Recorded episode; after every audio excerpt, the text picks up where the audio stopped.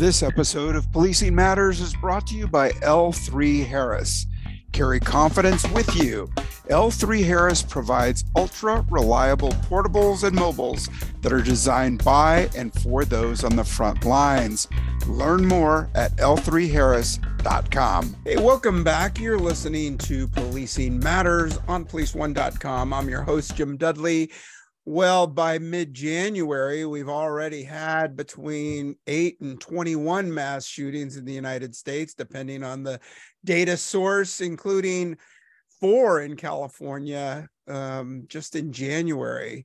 Uh, one of them, uh, Half Moon Bay, is just about 15, 20 minutes from my house. So clearly, I was uh, on the alert and noticed the uptick in some of the uh, commonalities of them. I've got a great guest today, Katherine Schweit, who is the uh, she's back. She's uh, back since her book. Uh, she is a expert on the issue of firearms and mass shootings. Katherine Schweit is a former FBI executive. Uh, she has a Juris Doctorate. She's an educated educator and also the author of the book "Stop the Killing: How to End the Mass Shooting Crisis." Uh, it came out in 21. She updated it in 22. Hey, welcome back to Policing Matters, Dr. Katherine Schweit. Oh, thank you. It's very kind of you to have me on. I'm I'm a big fan of the show, and everybody should be tracking. Uh, I think if you want to understand uh, the policing business, you want to understand the subjects, uh, they should be following your podcast. So I know I do.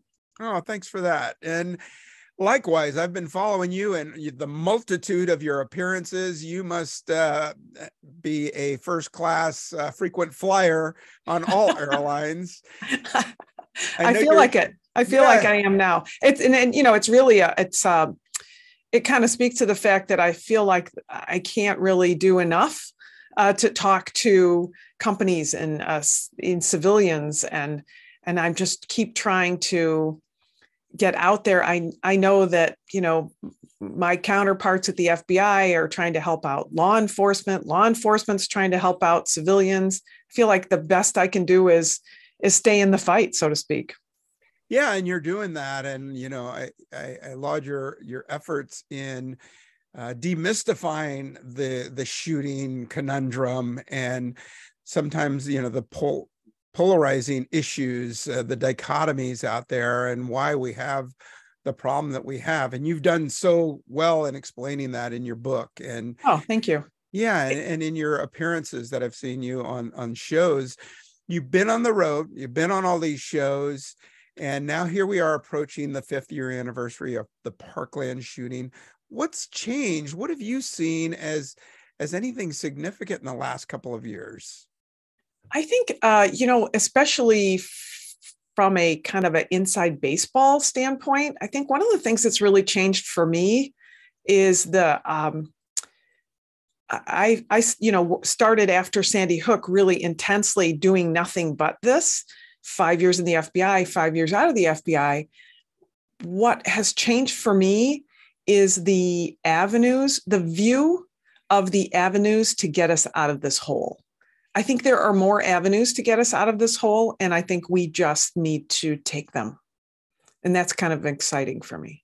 Right. And I've seen the results, and I've also seen the benefits of the work that we've done. I can see behind us and and see the progress we've made, which I think most people can't see, or many people can't. Yeah, and, and in your book, you discuss the multitude of issues that contribute to the problem, you know, from the old adages of gun control and restricting people with mental illness from having uh, access to guns. In your recent experience, backed with all the data you've reviewed and your research, what are the the new commonalities or trends say? I mean the the latest in california eh, i mean it, for me it stood out that these guys one of them was 66 years old the other was i think 73 years old. Is that something that we're going to see? I, I, don't think so. I think it's more that uh, those are those are basically kind of the most common situations that we have kind of workplace violence sort of situations and um, and interpersonal problems. Those are the grievances that are most often uh, the you know beginnings of what turns into a mass shooting. And you know, most mass shootings, both of those were business locations. More than at least half of all of how the FBI calculates these types of shootings as the active shooters, right? Uh, which are primarily mass shootings, but not all. Half of those occur in places of business. So it's not unusual that they are in places of business. And consistently, although I think we may see a little, actually, a lower number um, when the final numbers come out for the next year or so, a little bit of an analysis. Um, but the shooters, the average age of these shooters is 35. So shooters are older than I think most people think because we hear about and there's tremendous news coverage on school shootings. But if you look at even just the numbers from the FBI last year, they don't have the um, numbers. The they only have preliminary numbers, which I which I have in my head for 2022. But if you look at 2021 numbers that are already out, there were school, two school shootings, right? Out of out of 61 shootings, only two were at schools. Um, so school shootings aren't as common, but they get the most play. Mm-hmm. And then the next most play is the grocery store shootings and, and places like that. So they get tremendous coverage. I think there was one in a house of worship. Um, so the the type of coverage in the news that we see, and then when everybody thinks about, isn't really reflective on where the threat really is. But I think we now, you know, we much have a we have much better idea about where the threat is, and we do see, which your question was about the age, I think we do see older shooters, and that is a sign of uh, workplace grievance very often. But you can see that in the case of the um, in the case of the shooter um, in Alhambra and um, in Monterey Park, that shooter was uh, that was interpersonal issues. Mm-hmm. He targeted every person he shot. They believe. Yeah. I know that investigations are still underway, but I believe he shot. He every person he shot was somebody he knew and, and targeted. Right, right. And have you seen anything appear as a possible deterrent? I mean, we we always talk about you know good guy with a gun right. to neutralize the bad guy with a gun. That's that's when it's happening, right? But as far as prevention, I just read an article. UC Davis claims over 60 shootings were averted. I don't know what their methodology was. I, I've talked to Mo Canady, who is right. the uh, executive director of the National School Resource Officers Association. He talks about, I mean, they have a regular column that talks about another school shooting averted. Right. I think one year they claimed over 120 or so averted. And, you know, I, I'd love to see how those are quantifiable. It's tough, you know, to quantify prevention, but. Right. I mean, that's it, right? Isn't that the that's the deal with law enforcement? Uh, people say, well, you know, police should have seen this, or the police should have seen that, seen that, or FBI should have seen this, or this trooper should have seen this. And you know, I spend as much time hearing them say that as me saying, police avert things, divert things, stop things every single day. That's their job. Their job is to prevent crime from happening before it happens. So they do all kinds of things that aren't quantified. And I think averted attacks is a, is a great example of that. But I think the need, the demand for averted attack numbers um, is is a uh, kind of a political demand, not political with a capital P in Congress, although they they'd like it too. But I think from a politics standpoint, people say, I don't want to. Uh, well, and let me preface this by saying, you know, I uh, years ago I was on a village board. I was a village trustee, and you know, all the time somebody comes to you and they say, "We want money for this." Police chief came and said, "We want money for this. We need training in that," and uh, as a trustee, I would say, you know, tell me why you need it. What are the numbers behind that? And I think that's what that's what these averted attack numbers are. They're ways that everybody's trying to quantify for somebody else who's asking. Um, even though you do this every day in your job, law enforcement, um, we want you to quantify what doesn't happen because of your actions.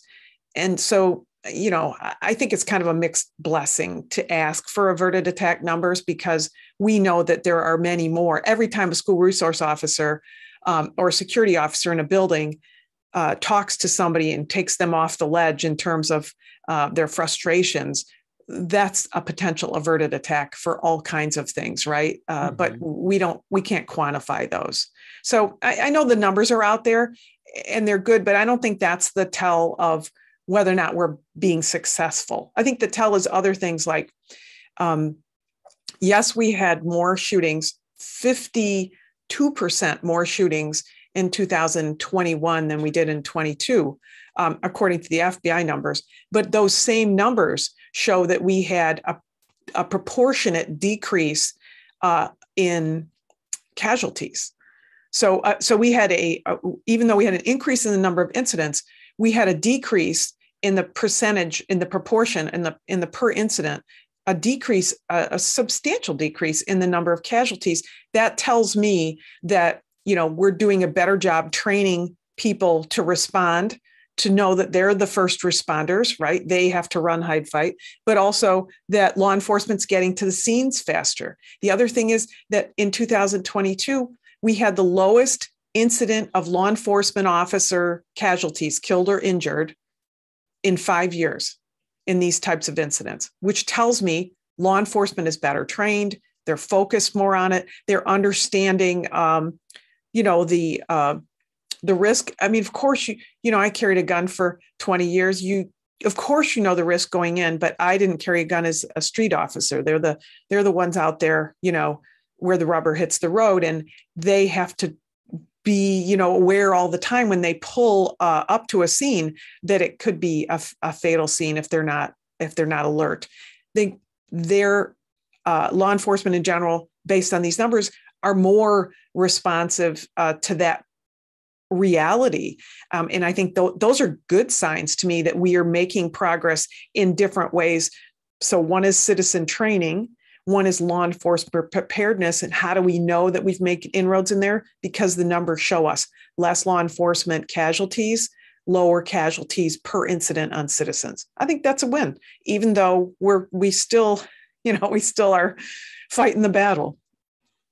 Yeah, you, you hit so many good points there. Um, I want to get back to run, hide, fight. I know that's a big, um, uh, you know, touchstone with you and citizen involvement. You know, it's funny. I'm going actually to a tourniquet uh, class tomorrow. Yay! Yay! Good for you. Good for you. Bleed, right? Stop the bleed, right? Yeah. Which was developed at the same time that I was on this White House team working on run, hide, fight, and law enforcement training and citizen training. Dr. Richard Hunt and others were on this on a on a matching White House team working on Stop the Bleed, and we would meet all the time and talk about it uh, and and what they were working on and the numbers and how they were trying to explain why it was so important that everybody learn to uh, to add to, to to pack a wound and to apply a tourniquet.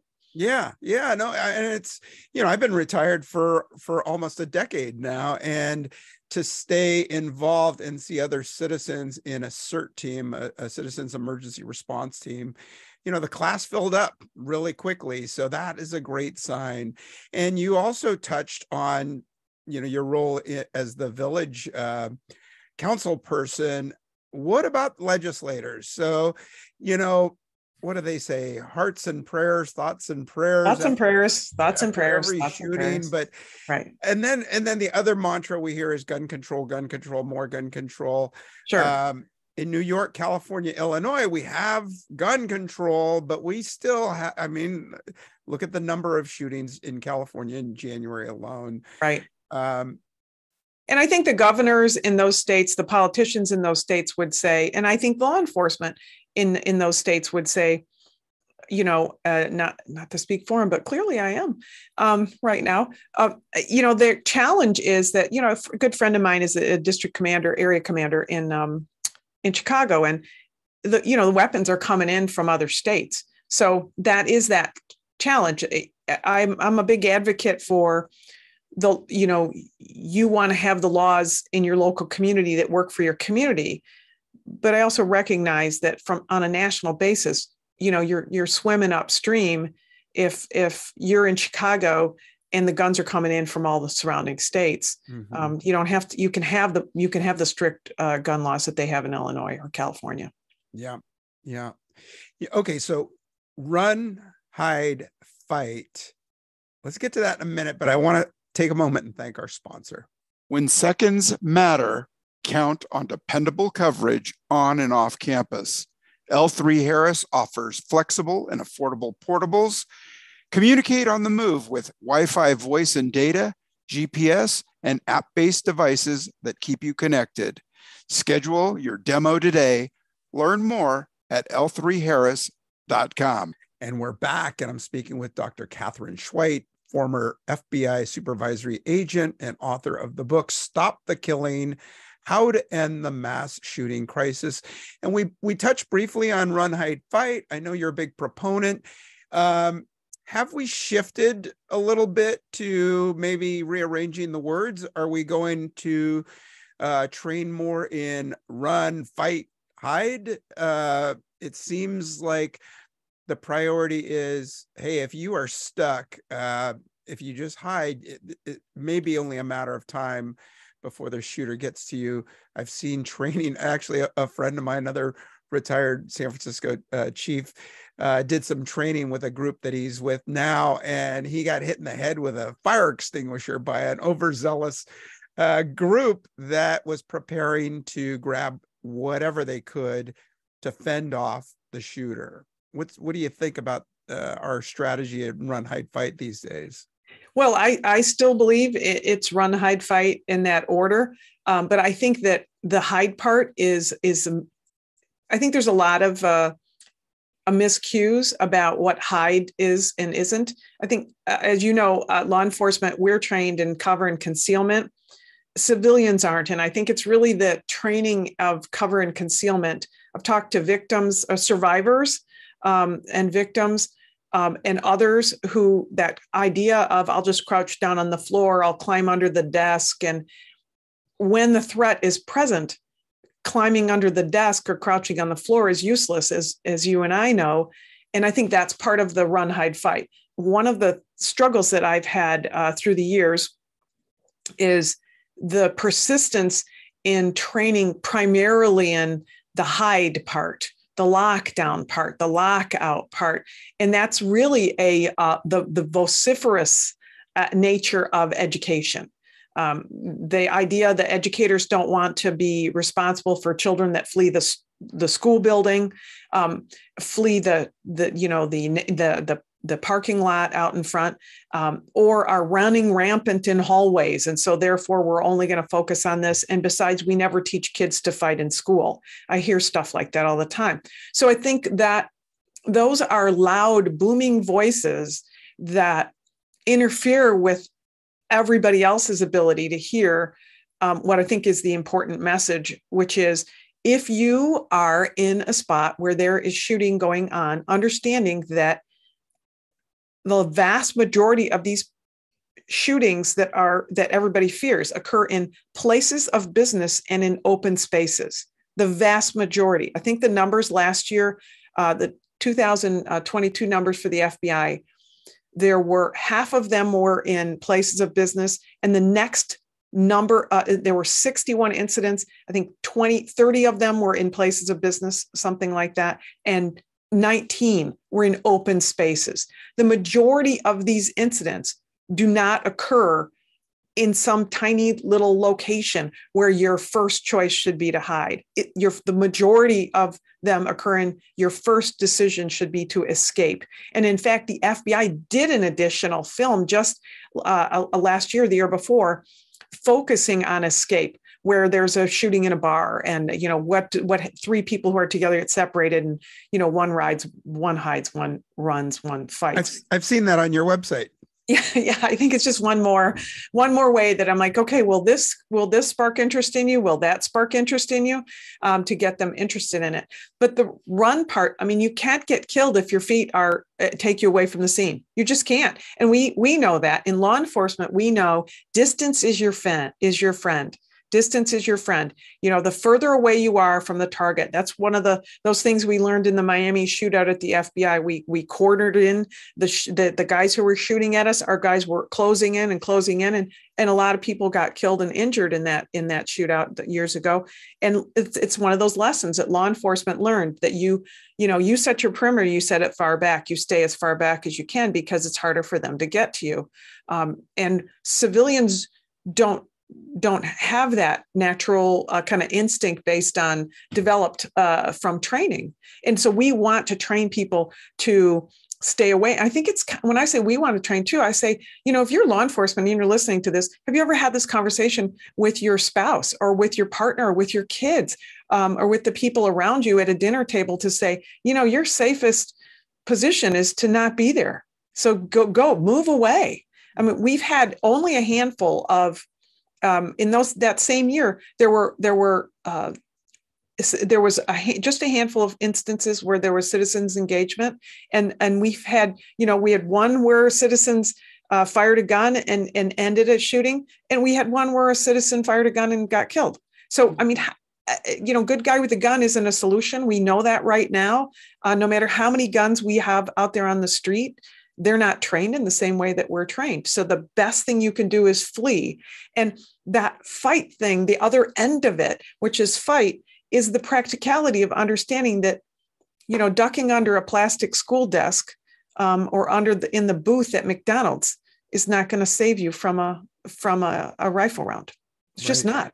Right, right. Yeah. So so shifting a little bit. Um, last year, uh, historic 346 police officers were shot in the light duty, excuse me, in 21, 63 of whom were killed, according to the National Fraternal Order of Police, which represents more than 346,000 U.S. law enforcement officers. Historic 346 officers shot in the line of duty. Several were carried out using ghost guns and now, five years ago, when 3D printers hit the market, uh, no, 10 years ago, but five years ago, we started to see ghost guns more and more. We've seen ghost guns used in ambush of officers. Um, mm-hmm. uh, here in California, I'm talking to a district attorney who says that the numbers are doubling and tripling. What have you seen on the ghost gun front? Uh, is it really something that's emerging or is it just you know a nothing burger? No i think it's emerging and i think that's one it's definitely emerging. You know i was i'm working on a new um, uh, kind of a paperback style book about how to talk about guns and t- with anybody right? Because people just freeze up and they jump to a political side.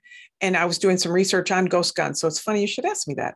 Um, and one of the things that i found striking was atf's numbers that you know, a couple of years ago, uh, they had uh, 1,700, they responded to 1,700 um, in, uh, investigative inquiries regarding those guns uh, just a few years ago.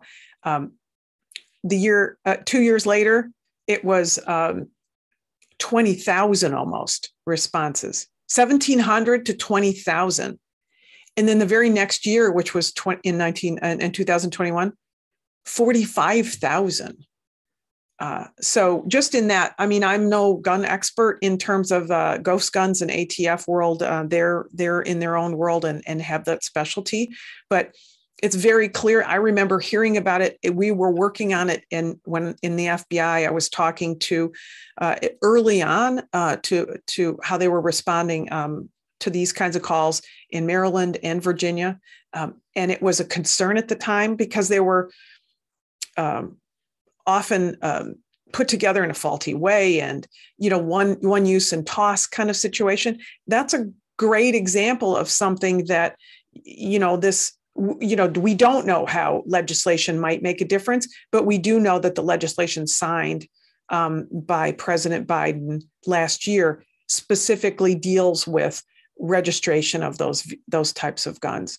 And if that occurs or if there's some accounting for them maybe we nip it in the bud, so to speak. I mean, you can't trace 20 million, you know, automatic or semi-automatic rifles that are out there in the same way that you could start tracing the output of these types of guns that we know are used almost primarily for criminal activity.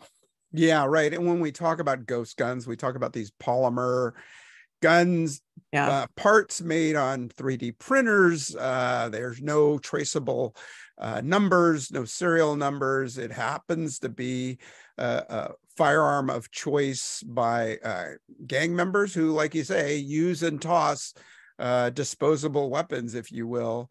Yeah. And uh, yeah, it seems like we've seen more and more of them. And that use and toss thing is, again, I think it, you know it's always helpful to understand that even though I or for me to understand and appreciate that even though there were a, a, you know say the year before 61 of these active shooters or as you indicated there are many different accountings of what a mass shooting is since we don't really have a definition for it but we're getting closer but all of those are under a number of under a number of something that's less than mm-hmm. whatever a hundred, right? And in no matter how you kind of count them, the landscape of violence, firearms violence itself, uh, what 45,000 people injured, uh, 45,000 people killed with a firearm, you know, dead from a firearm last year, more, just more than half of those suicides, you know, and then and then of that 20,000 that's homicides, you know, how many of those are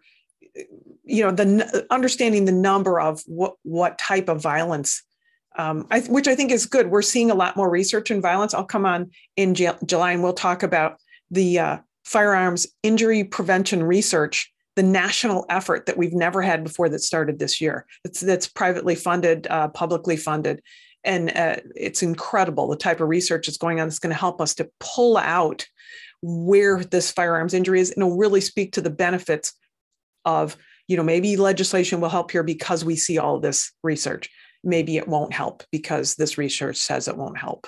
So it'll it'll be good but i think ghost guns is just one of those challenges that they're trying to address in the legislation that was passed. I think you know we don't know though whether, whether it's going to be successful. And in some ways i kind of feel like this just like red flag laws uh, and other things is let's try some of these pieces to get you know some guns out of some hands of some people that we know are guns that are used to kill cops. And uh, that you know is so frustrating. I i live here in the washington d.c region and i go down every year when they etch those names on the national law enforcement memorial.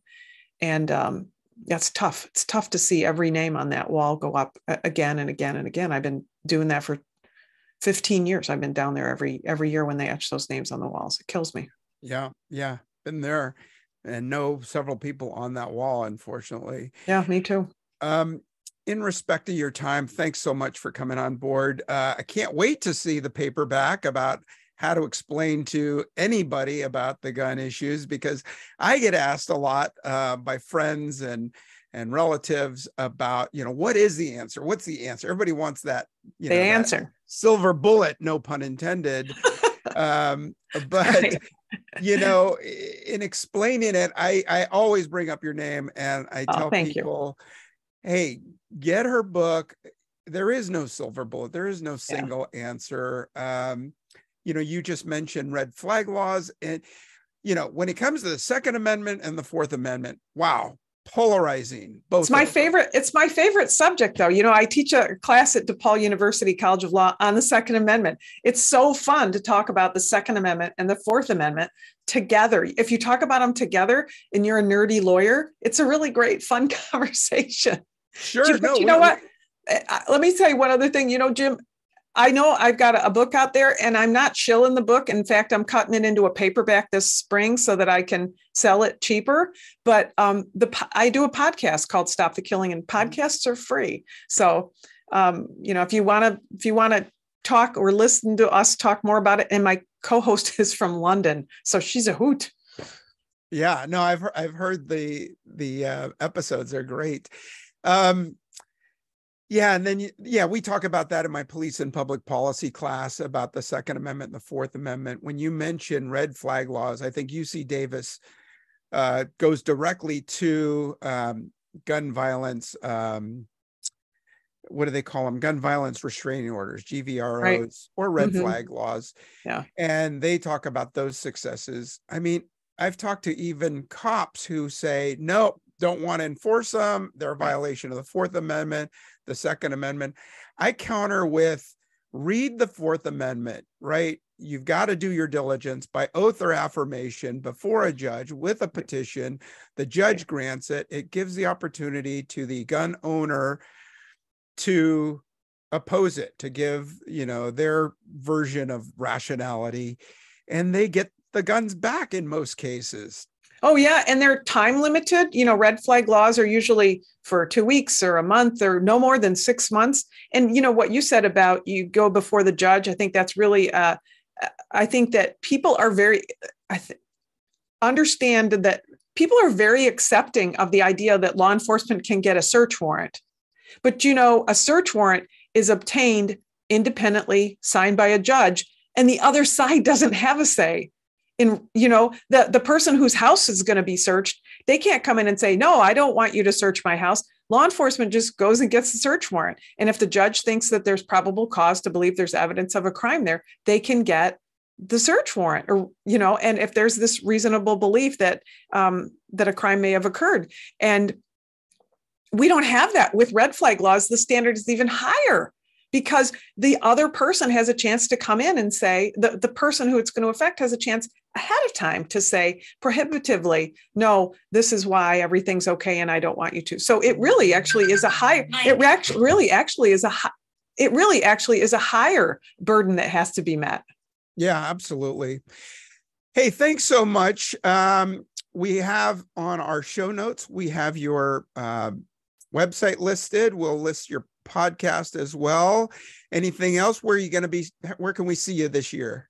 Oh my goodness. Uh, I'm going to London in June to CrimeCon to talk about these things, uh, civilian, what civilians can do to end this kind of crime. And uh, I am speaking at uh, I, a couple of other University of Rhode Island. Uh, this, I mean, and then I'm kind of trying to, I'm trying to actually do a little consulting work to pay some of my bills nice nice. And i'm writing um, i'm writing right now. What i'm doing is writing writing writing. You're disturbing me jim. I'm writing. Oh sorry about that. We'll get to it. Hey so so great to have you back on the show. And i it's an honor. booked you for july because you said it. You said you'd come on in july so okay. well it's an honor. I appreciate it. You're you're you're you're doing a yeoman's duty here. It's an important mission to to share. I think so important now especially you talk about the loss of life that we saw last year uh, with law enforcement, but the misunderstandings and the and the quick the quick judgment about law enforcement, no matter what it involves, I think the more we can do to continue to support each other, inform the public. Uh, people don't get into law enforcement, you know, uh, because it, it's it's skyrocketing pay. We get into it because it's dedication. So, um, you know, we want to keep people understanding that too. Yeah, Hey, thanks for what you do. Appreciate your time. Hey, to our listeners, hope you enjoyed today's uh, podcast and take a look at our show notes to find out more about Dr. Katherine Schweit and her book and her podcast. And go to her her website and you'll see that video we talked about the run hide uh, fight video, the three individuals in a bar. Uh, I'll give you the ending. They all survive and they all meet up at the end, but uh, only if they follow the rules. So uh, stay safe out there. Thanks for watching. Thanks for listening. Hope uh, to talk to you again real soon. Stay safe. I'm Jim Dudley.